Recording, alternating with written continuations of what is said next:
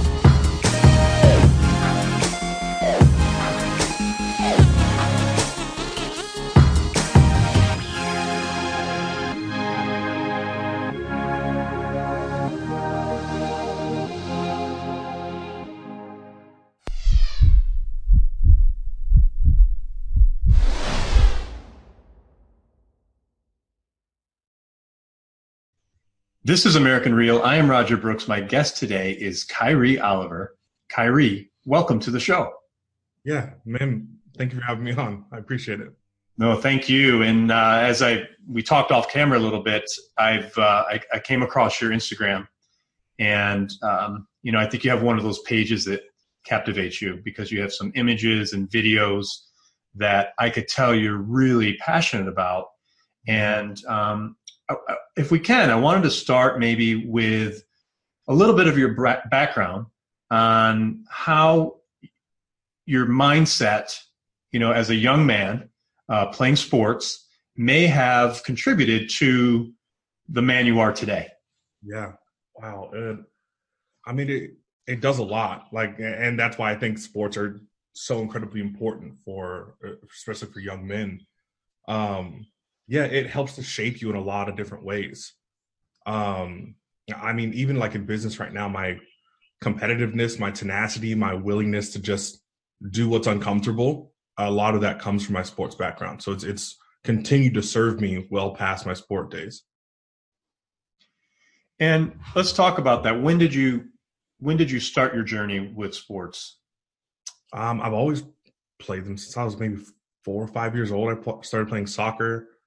I played baseball until I was in high school. In high school, I wrestled and played football, and then I played uh, Division One football in college.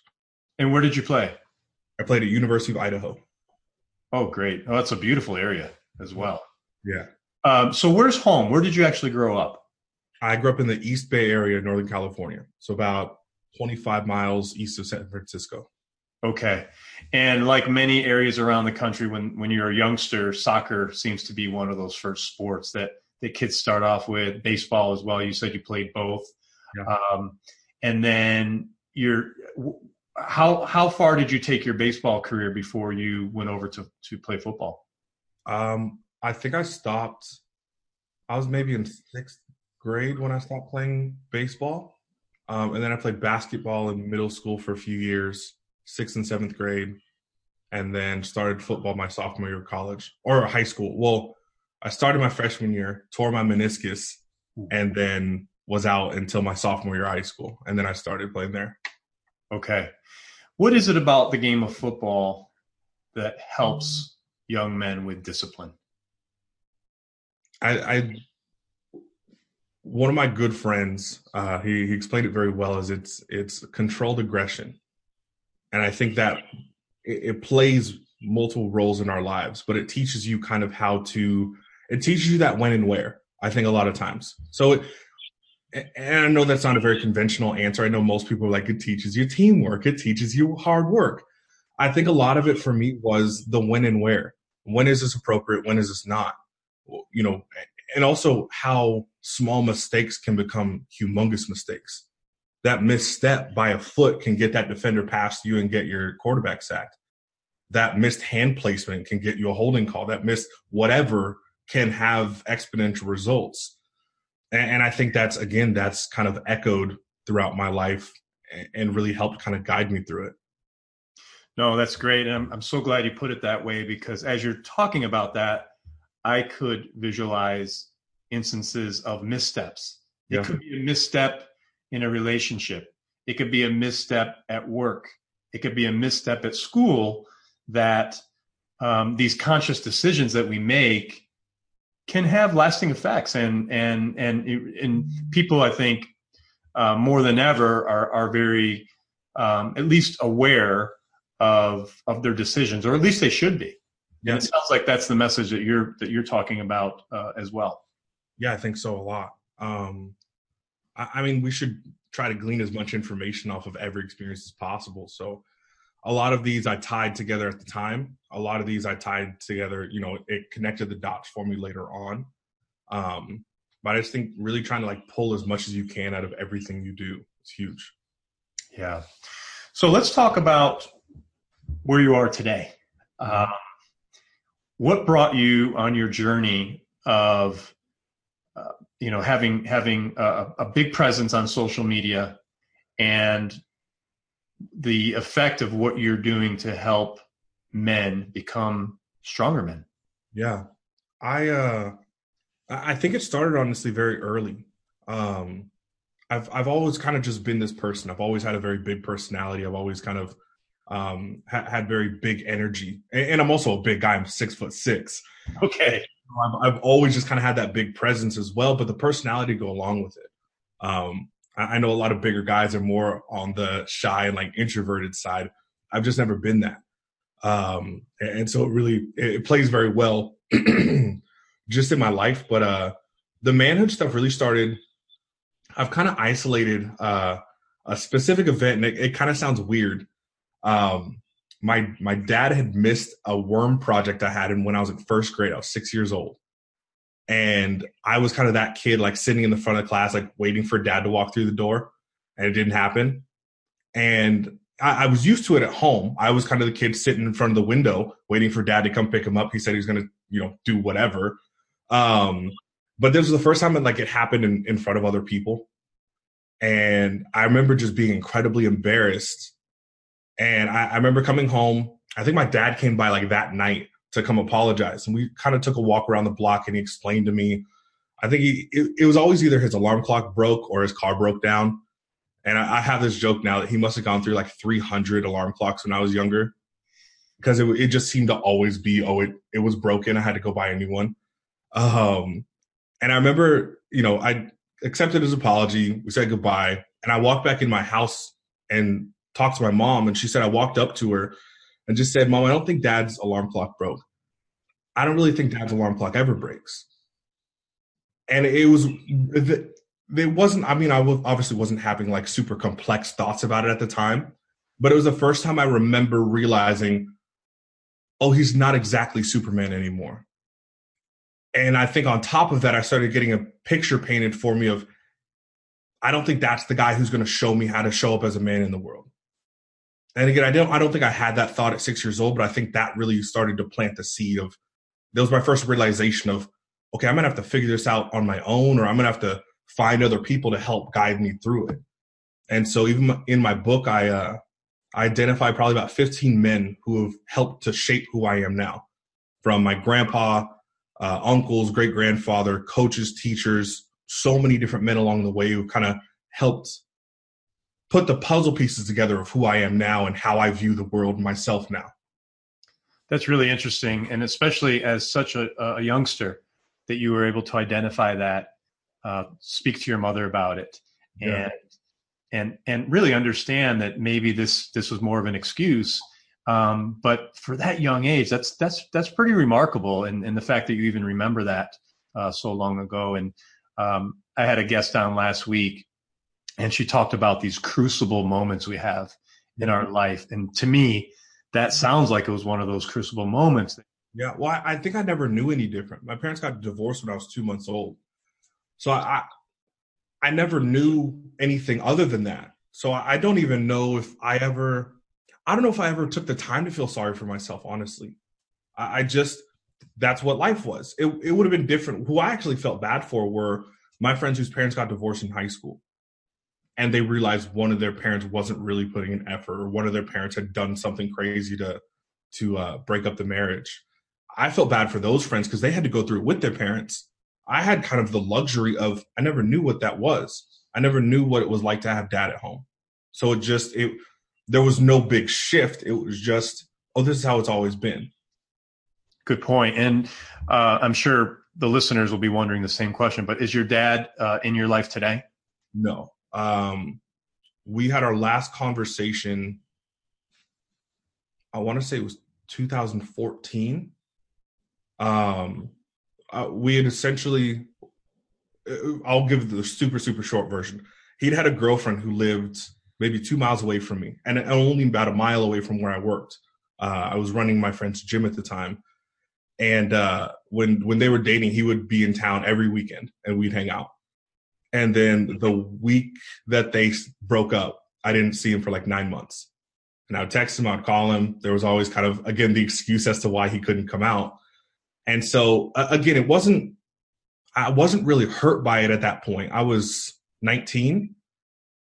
It was just more of the same. It was the, as soon as it's inconvenient, it doesn't happen.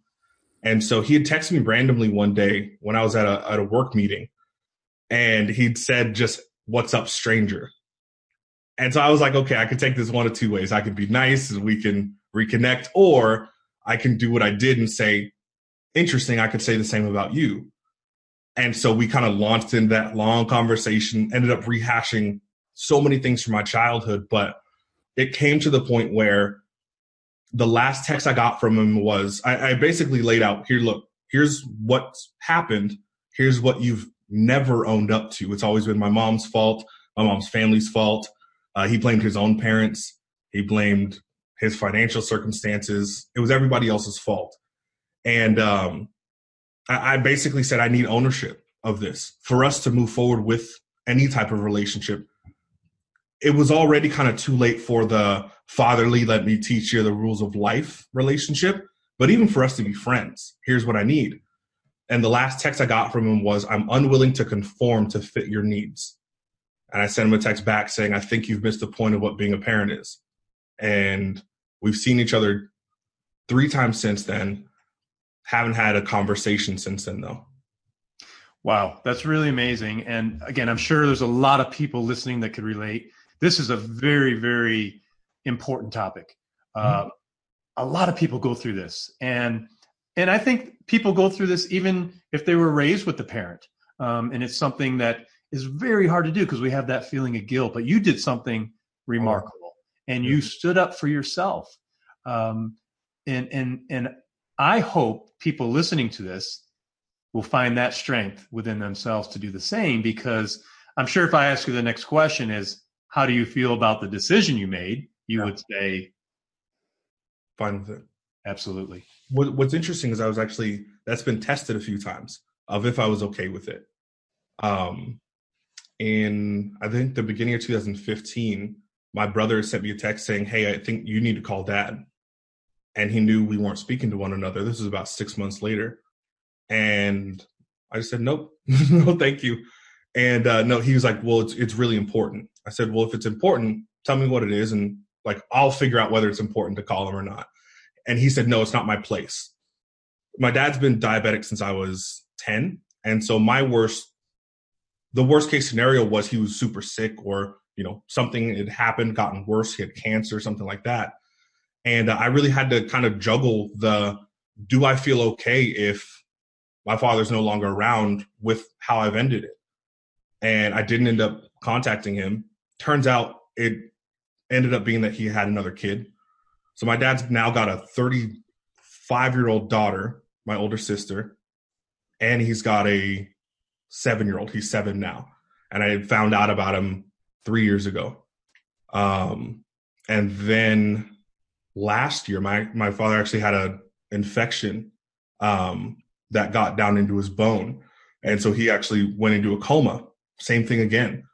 My girlfriend was actually going through um, some issues at the time as well. We drove over to LA to kind of give her some time away. I, I told her I booked two weeks for us to just be in, uh, we were in Carlsbad, California, beach city, great like energy there. And I thought that was going to be best for where she was at at the time. And uh, the morning we were driving out, my brother called me and said that our dad was in a coma. And so we met up for lunch that day, my brother and I, well, my brother, my girlfriend and I, and we had to kind of have a conversation of, you know, were we going up? And I told him no. And, and that was hard because my brother and I are very close. We're only 12 months apart. We just have very, very, we don't have different views of my dad. We have different ways of uh, going about it. I, I'm much less lenient with it. Um, and so he went up to go visit and I, I didn't. And it was that same, will I be okay with it if he doesn't pull out of it? And, um, you know, he's, he's still here now. He, he was in a coma, I believe, for like two or three days. Um, but it, it was a weird thing to juggle. It was a weird thing to, to have happen. But again, it was, I'm a real big believer in your beliefs aren't really solidified until they're tested. You can think you believe whatever until you actually have to face it and do it. I, don't believe that that's an actual like real thing until until you have to kind of prove that. Um, and so those were kind of two times where it was really tested of do I believe that I did what I could and should have to to keep the relationship. Wow. Yeah, very, very uh, interesting perspective. And it, again, it sounds like you are comfortable with your decisions, um, and and and I think that's hard for a lot of people uh, today. To yeah. they they question themselves. You know, did I make the right decision? Uh, but do I have that right? Are are you comfortable with the decisions you made? Yeah, absolutely. I yeah. because I don't make them hastily, and right. I don't make them out of anger or, or hurt or anything like that. It's genuinely what do I believe is is correct here? Kyree, so let's talk about your mission. What is it you are trying to do um, with your voice? Yeah, I I, I want to partially I want to redefine what masculine means, what what manhood is. Um, I, I, think we've kind of deviated quite a bit from the track. Uh, I, I want men to be better men. I want men to expect more of themselves and I want women to expect more from the men around them. And how does the average man do that? How do they become aware of this? So talk to me about that. Like talk talk to me like you're explaining this. I would love to know just for myself. What yeah. can I do to be better in in those areas that you just mentioned? Yeah. So honestly, I, I really started exploring this when I was about it was around the same time when I was about 19. Um, uh, and part of it probably had to do with the like you know breaking the relationship with my father was like you know how many other people are dealing with similar things or how many other parents have kind of gone the same route how do we fix that or how do we kind of reverse what what's happening the i mean the fatherlessness one in in just even just in america but also the fathers who were there but not really and, and that was actually one thing i realized moving from a very low income neighborhood that i grew up in to when I was in high school, more of a middle to upper class neighborhood where the dads were at home, but I saw the same problems. they spent zero time with their children. They they kind of relied on nannies or relied on the mother. They were out providing for the family without providing kind of those internal tools. And so I really started exploring this, like what does this look like and where does it need to shift? And I kind of I brought up um, I don't know what to call them, maybe three pillars of masculinity. And I call them the soft heart, thick skin, and hard head. Soft heart is your empathy, your ability to connect with others, put myself in your shoes, understanding where you're coming from. Uh, the thick skin is your emotional intelligence. That's your internal filtering system for information. What does this mean for me? What do these emotions mean? Like second guessing those emotions and saying, does this serve me right now? Then the hard head is the grit, determination, stick to itiveness, tenacity. Um, and, and just the hard head is normally what we would say is what makes us men the willingness to just go out and do. I think that needs to be informed by our emotional intelligence, which is also informed by our empathy. So I think they all kind of work in equilibrium. When you're able to check in with yourself and make sure they're all working at the same time, that's how we're able to put our best feet forward as men, as adults in the world. Wow, I love that. Yeah. It's just fascinating how you, you came up with those three pillars. And again, it sounds like you practice this stuff. It's not, you know, things you just write down and, and say it mm-hmm. sounds good, right? Yeah. So let's let's talk about a couple of scenarios. Let's talk about the guy, single guy, has a girlfriend, um, you know, maybe in a, in a in a somewhat serious relationship. How should that person be acting in the relationship and in society? Yeah. Now within the relationship, I think that's uh, that's a lot more difficult to answer because there, there's so much nuance. Um, but again, I think those self check-ins really they help mitigate a lot of the the possible problems that can come up. Um, being able to just objectively ask yourself, and also having a peer group around you that's willing to check when you happen. I, I think that's such an important thing, especially again as as men. Men are very very timid about calling each other out or, or making keeping each other square about what we're doing throughout life. And I know all of my male close friends; they know for a fact I'm the friend who's going to, if you do something crazy, or if you have a girlfriend and we're out and you do something you know you shouldn't be, I'm the person who's pulling you aside and talking to you about it. I'm not angry at you. I don't think you're a terrible person, but I believe it's my job as part of your close knit group to be able to keep all of us in line. Hey, we all need to be this type of man, keeping those things in equilibrium, checking in with ourselves and making sure. And I know every guy close to me knows that that's expected of them from me, and I'd expect the same thing from them. And Kyree, let's talk about that. If if someone is struggling with that, if I have a hard time, if I see you do something, I have a hard time pulling you aside. Any advice on on that person? What what to help that person with being able to confront a friend? Because in the in the end, you're really doing them a service. Yeah, I think having the dialogue before it happens is huge. Before I have to check you, we have to make sure our friendship is set up so that that's an open door. And I think that's that's where people mess up a lot of times is it's never really been talked about until you see your friend do something crazy. And then it becomes like, okay, do I say something? Do I not? Do I do I go tell somebody else? What do I do there? When you've made the decision beforehand that I'm just going to do, I think you you get away from that hesitation and you say this is the best possible outcome is that I address this in a very respectful and loving way too.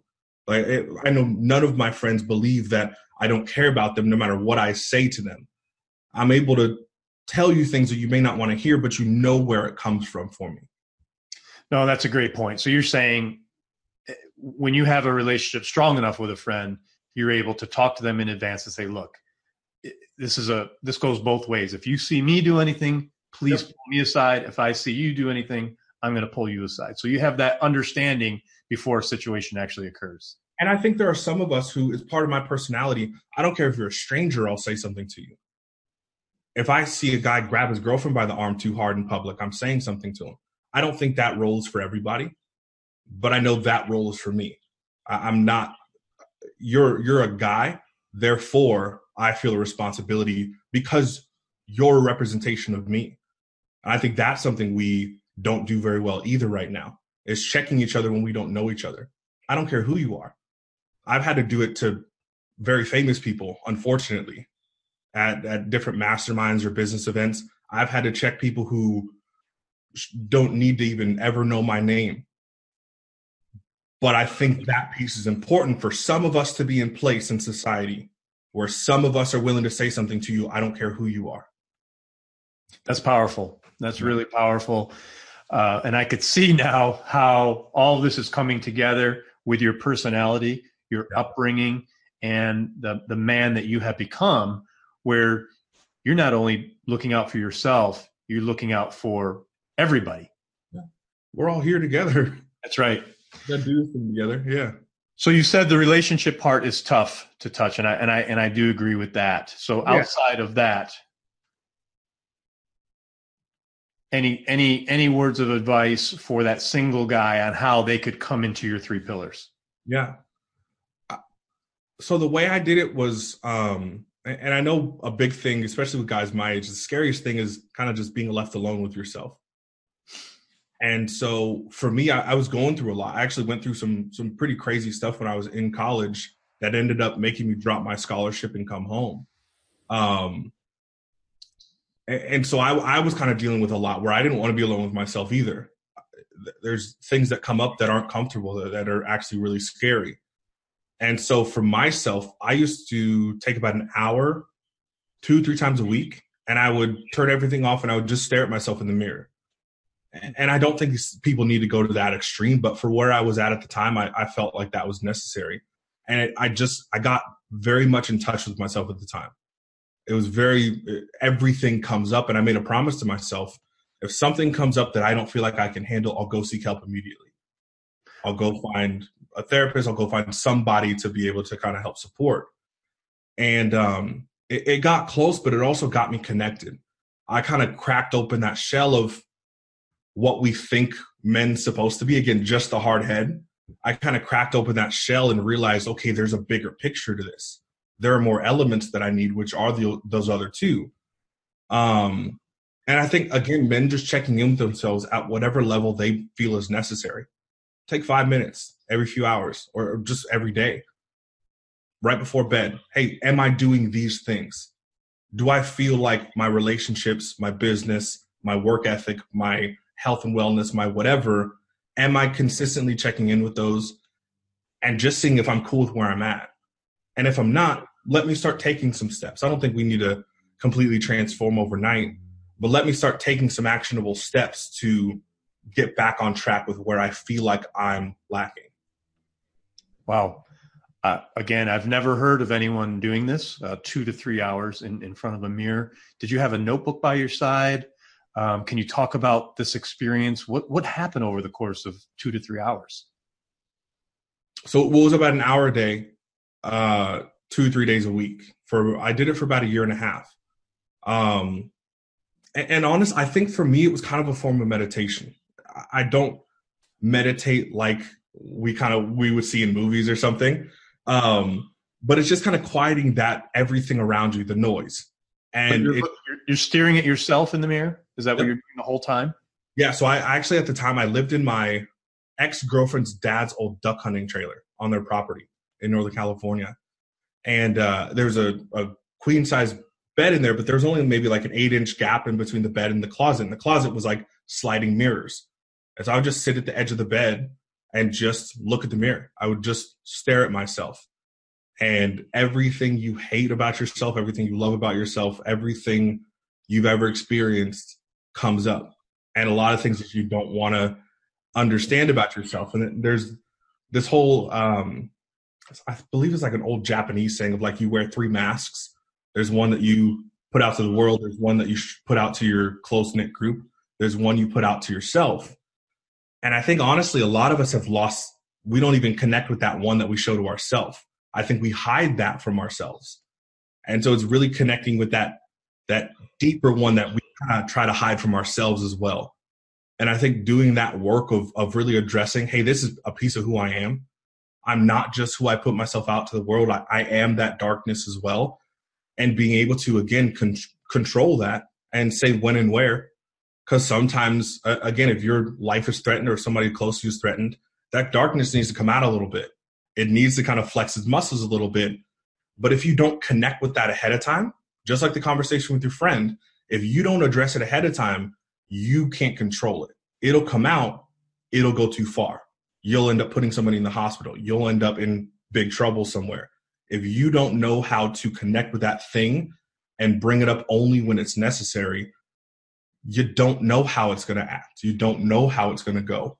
And so I'm a big believer in addressing these things before you need them. Incredible. And again, I can't help but think about your days of, of football, of preparation for that game. You know, mm-hmm. all the hard days of practice, the blocking, the tackling, all those necessary components, you know, that quick step as you talked about earlier, that prepare you for life. Because when you are in a situation, okay, if if you do think about it in advance, now you have some form of an of, of an idea of how to handle it. Yep. Wow. Um, were there days that you cried? Most. I could see almost, almost all of them. And, and I mean, it's an hour. So uh, sometimes it was a whole time. Sometimes it was part of it but I'd say probably 80% of the time there were some. Was it therapeutical? Yes, it was therapeutic. It was cathartic. Um, I think it was everything. Like any emotion you could possibly feel about it, it was that all tied into it. We have a group in American Real, a private Facebook group called the Live Tribe. Mm. And the premise of the live tribe is for people to go on uh, in within the private Facebook group every day, or as often as they like, um, and do a live video. Mm. And it very much resembles, as I talk about this a lot, talking into a mirror. You know, you're you're you're talking to yourself, mm. which is being broadcast out to the group. But something has happened over time. We've been doing this for about a year now, and mm-hmm. it's really incredible because, and I do it myself um, when I first started doing this, I was wearing that mask mm-hmm. that you talk about. And as time went on, that mask was, would come off a little bit more every time to the point where everyone in the group has, has, uh, you know, talks about this as well. Everyone has the same kind of feeling that it helps you get to your authentic and transparent self. And it's really, really important. And that's why we're trying to encourage so many people to and, and even if it's not in our group you know form your own group whatever it may be but live video is very similar to what you described um, of course it's not the length of time but it's very very helpful for people and i'm just curious to see get your thoughts on if you see any similarities there yeah so i actually did kind of that too. I used to post a two three minute video every evening for about a year and it was during the same time and it was on different subjects. The the funny thing it was is it was me teaching or it was me explaining my thoughts throughout the day but often it was kind of me talking to myself as well. I, I, was talking to the world but i was really talking to myself very often and and so i think it was very similar. We didn't i think it was before facebook live came out this is yeah this is like 2015 14 and 15 and um but it was kind of along the same lines it was i'm i'm gonna just put this out there hopefully somebody else can get something from it just from me sharing myself and what I'm currently experiencing. That's really cool. What's a typical day look like for you today? What do you what do you do in a typical day? Typical day right now. Usually wake up. Um big glass of cold water. I actually drink out of either like a pitcher or a blender because I'm a drink way too much water. Well, not too much water, but I drink a whole lot of water. Uh, I usually go out back, hang out with my dogs in the morning. My girlfriend, she leaves for school usually pretty early in the morning. Um, and so I'll kind of get up, just mosey around. I don't touch my phone for the first hour every day. Um, so I usually go out back and hang out with my dogs, maybe put my feet in my pool, um, clean up around the house a little bit. Then I'm, I usually have meetings starting at around 7.30 or 8 in the morning. Um, I, I work kind of sporadically. I I have meetings, I network with people, I have kind of just calls with people I've met on Facebook, and we want to see how we can possibly do some work together. Um, sometimes I feel like going. We have we have a place called Top Golf here. It's kind of like a gamified driving range for golf.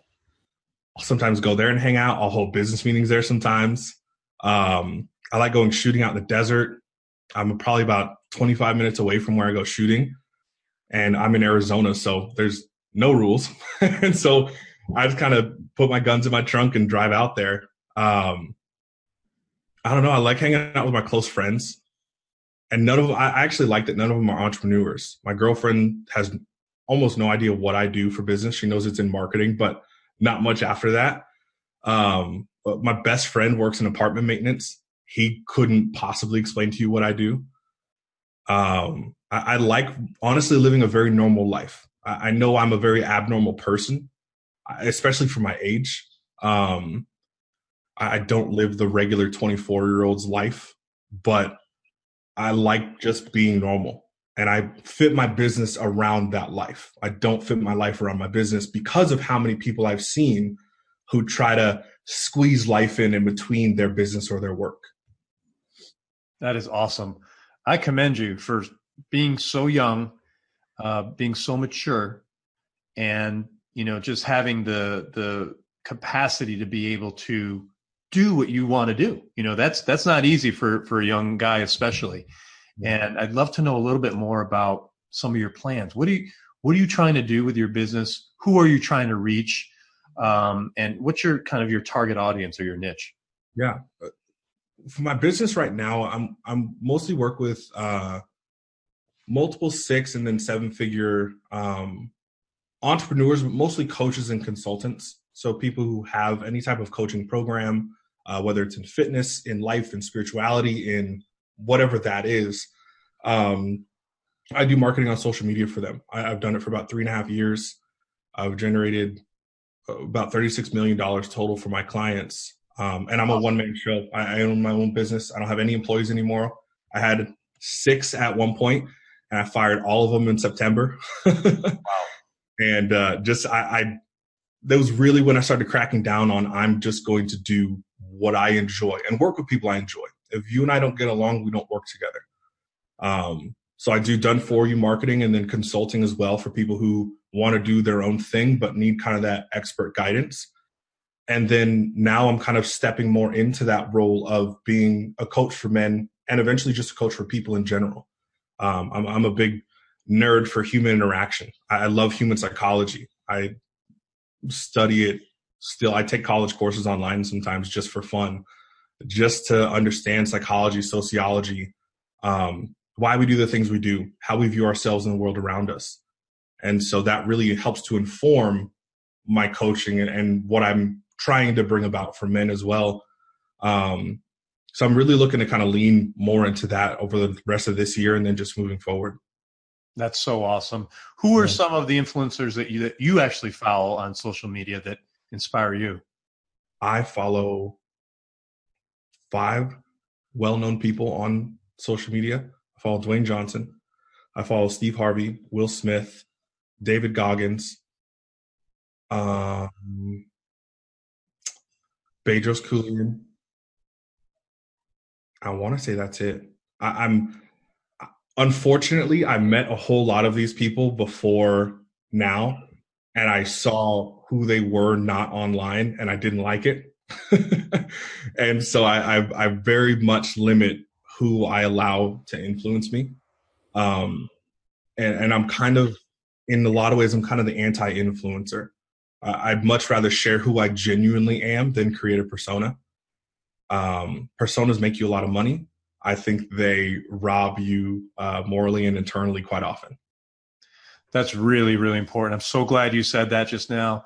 Um, because at the end of the day, I, you're right. I mean, I would say 95% of the influencers, um, uh, you know, or more are, are, are not the same person. And, and the, and the folks you mentioned, I follow several of them as well. So it's, it's great to hear that. Um, and again, it's all about being authentic, right? That's why our show is called American Real because we want to, we want to get to the core, the essence of a person, what makes them tick, have these natural conversations, just like you and I are having a conversation anyway. That's what we're doing. Um, but what's beautiful about it is that if we could help one person realize that okay i get it you know i get it now then hopefully that'll help them and then it just spreads from there and, and you have this trickle down effect that we can change the world yep. as not influencers as the, the word used which i really like yeah i, I think again it's kind of connecting with that core and sharing as close to that as possible to the world. Because that's again what's real that's what's honest. The persona is awesome at, at maybe motivating people sometimes making them feel good about themselves i'm not out to make you feel good about yourself. If you kind of deserve to feel like crap about yourself right now i, I want you to. Because i step into those too. When, when i'm supposed to feel like i don't know if we're allowed to cuss on here if i'm supposed to feel like crap i feel like crap and, and i accept it and i'm here and let me work through it I'm, I'm not interested in like putting on that mask online and, and pretending like everything's incredible because sometimes it's not. And let's talk about those things. That's cool. Yeah. Kyree, let's talk about your book. It's called Better Men. Yes. How long have you been writing it? And uh, if you can, just give us a little overview. Yeah. So I uh we, we kind of went through pretty much the synopsis of my book in this interview, which is awesome. Great. Uh, I started writing it in September and I'm, I'm, hoping to finish up editing in the next few weeks. It was supposed to come out next weekend. My birthday is on the 21st, and so I was trying to get it done on my birthday, but I kind of got trapped in that vortex of as I was editing, like, ooh, I want to add this. Ooh, this should go here. This should, and I kind of got myself wrapped up into that. So I've finally, I believe, broken out of it, and I'm like, I'm putting out what I do have right now, um, because I can always update it later. I can always make a second one eventually. Um, and it, really the beginning is kind of just that how my view of masculinity was shaped the stories with my dad the stories with other men who have helped to shape me and then um, the rest of the book is really kind of tying those pillars together what what does it look like when you have too much hard head and not enough soft heart what does it look like when you have too much soft heart and not enough hard head? What does it look like when you have both but don't know how to filter them? When it's when you're very one or the other too often? And how does that manifest nowadays especially? Um, i tackle like toxic masculinity. In my view that's not masculinity at all. Um, so I, I really kind of again it's it's an establishment and a redefinition of here's what masculinity looks like to me today wow what do you say to men that degrade women um i'd say you suck I'd say your friends need to tell you you suck. I'd say she needs to tell you suck. I'd say I'm willing to tell you you suck. I'd say you need to be willing to tell you you suck. And you're like this because nobody's willing to tell you you suck before it got that far. Great. I, I, love it. I love yeah. it. I think we should all be so willing to tell anybody and everybody at any point in time, you suck, do better and help them do better. That's right, because that's that's being a true friend. That's being a good citizen. It's it's it's all of the above. A good family man by speaking up. Too many, you know, and I I, I talk to my my mother about this a lot. That you know that, and I'm a lot older than you, but even like my parents' generation, they they care too much about what people think about them. You know, if you know what would people say if they knew this or not. But no, I mean, those days I think are long behind us. We need to help each other by standing up and not, and having the co- conviction to be able to, you know, speak up. And if, if, if you're doing something wrong, be able to actually get that feedback from someone because you may need it just as much. And please do. Like, like even now as my audience is growing, I still have my personal Facebook page and I say it quite often to any of them. If you see me doing something stupid, call me out privately or publicly. Comment on it so we can have a dialogue because maybe we've had a mis- miscommunication we can come to an agreement or message me privately. But but never feel like you can't come to me or feel like i'm going to be super closed off about it. I expect it again it, it's i'm not just teaching this stuff. I expect it of myself too tell me when i'm doing something wrong and i'm going to start asking you questions of how i can do better immediately i'm going to start asking you questions i don't do the defensive thing no that's not true well, where do you see this showing up for me? When do you see me doing this? How can I identify it for myself? If I try to identify it, if I link to it, I get to then again have my own very honest conversation with myself of is this true? Or is somebody else projecting their own thing onto it? and, you know, am I being held to somebody else's standard for themselves? It's not my own. But at least it makes me check in and see is this true for me? Is this real for me? I get the chills when you talk about that because that's exactly how I feel. I'm just not as vocal about it, but this conversation is going to help me be more vocal to our community so they could check me in because I want that, you know. And my next question for you is I know we just met today, but what advice would you have for someone like me who is, you know, just starting out? I'm uh, a year and a half in to this podcast. We're bringing on some wonderful people like you um, and, and many others very similar trying to spread good messages, good good word. What advice yeah. would you have for a young business? Um, well, one I would say I've got a few people I can connect with who can help out, like great, just like tactically with with your podcast as well. Um, but I think that's it: getting good people on, and, and you being you yourself being that person. I know you've had was it Ed Mylett you had yes. on? Yes. Being able to like be able to reverse engineer how you got him on unless it was just some fluke thing, I'm sure you had a strategy behind how you got him onto your podcast. Yes. Doing that with as many people as possible while also still having people like me on. I- I'm nobody yet in this space. I'm not world known. But being able to say, okay, here's regular people doing extraordinary things. That's what I feel like this podcast seems to be about from just what I've seen. So I, I just say sticking to this and never letting it become watered down. Never watering down the content never watering down the people on it never uh, making people feel like there's something that they can't say. I felt like this entire time i can say whatever i'd like on this. And there's some podcasts that'll try to script it. They'll try to well here are all the questions i'm going to ask you. And i tell them i don't read it just ask me the questions in real time i'm going to give you an honest answer i don't want to be able to think about it beforehand and craft the perfect answer for it. So being kind of letting people still feel like I can be a person here, especially the big names who feel like they have to be that persona. Being able to just say, look, this is a real life podcast. Let's talk to people like we're having a conversation. Cause I think we need more conversations. And like you said, with your parents and their generation, I think keeping things hidden perpetuates the problem. I think it allows you to do things behind closed doors. When you bring it to light, it's uncomfortable at first, but at least it's out there and you're able to deal with it. You're able to do something about it. Awesome. No, I really appreciate your your input and insight there. And I think you nailed it. That's exactly what I'm trying to do. Because to me, and you, you touched on this earlier when you said you had to pull a couple of celebrities aside. To me, in, in my mind, no one is better than anyone in this world. We're we're all we're all here together on the same plane. Now, some people may have more money or better education or whatever, but at the same time, if I'm sitting down and having a conversation, I'm present with you because you are the guest. You have something to share. You have a voice to give. So does Ed Mylett. Now he has a huge audience. It's wonderful. And I think it's great. And I'm honored to be able to have him on the show.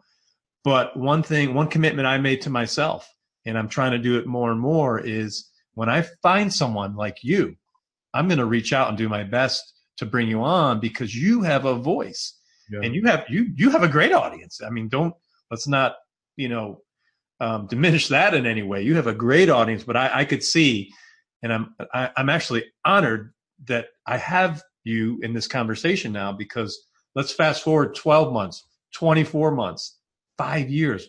We're going to look back on this and say, "Holy cow, that, that was pretty cool." You know, we did that interview back then, and I really believe that that that that we're we're on we're all on this mission to elevate ourselves. We just have to be awakened. Mm-hmm. And once we're awakened, we have to help awaken others so they they could also be on that journey. And and uh, again, I'm just uh, really honored to have you on. Yeah, well, thank you, man. Again, I appreciate it. cool. So look, uh, this has been a great conversation. I I promise you, one thing I want to do is let's have another one of these down the road in person because I think we definitely have to meet. There's a reason we're brought together here today. There's there's no coincidence in my mind. I don't know why I reached out to you, but I knew it was important, and I just I could just see it in your videos, your your authenticity. Um, I do have uh, I do have one last question for you though, and that is if you were to take out your cell phone and call the 80 year old you mm-hmm. and ask that old gentleman a question what would you ask him? Nothing. I would tell him I'm hope I hope he's proud. That's it.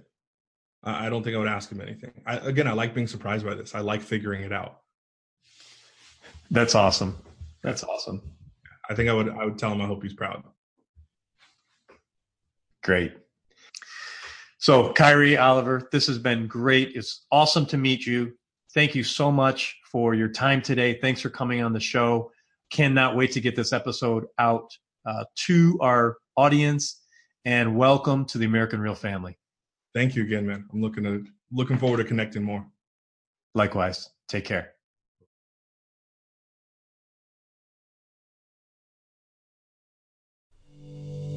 Thanks for tuning into American Real. Be sure to visit our website, AmericanReal.tv, or search for us on iTunes or YouTube for past episodes. While you're there, please rate us or leave us a review, as that helps others find our show.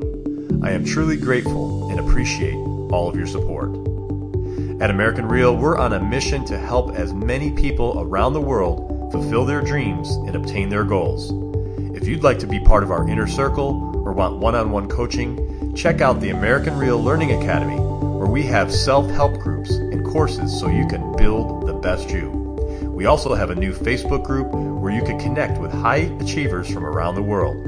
If you want to go even further, maybe you're determined to write your own book or launch your own podcast, contact me today to see if we could help. You can reach me through Instagram or Facebook or email me directly at roger at americanreal.tv. And speaking of podcasting, our next course will be starting soon. So, if you're interested in launching your own podcast, join me and Podcast Your Passion. I'll take you through my eight week course where I'll mentor you to build a world class podcast.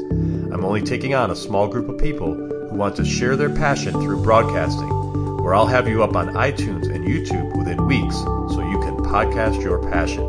Click on the link below for more information. Thanks for tuning in, and we'll see you next week.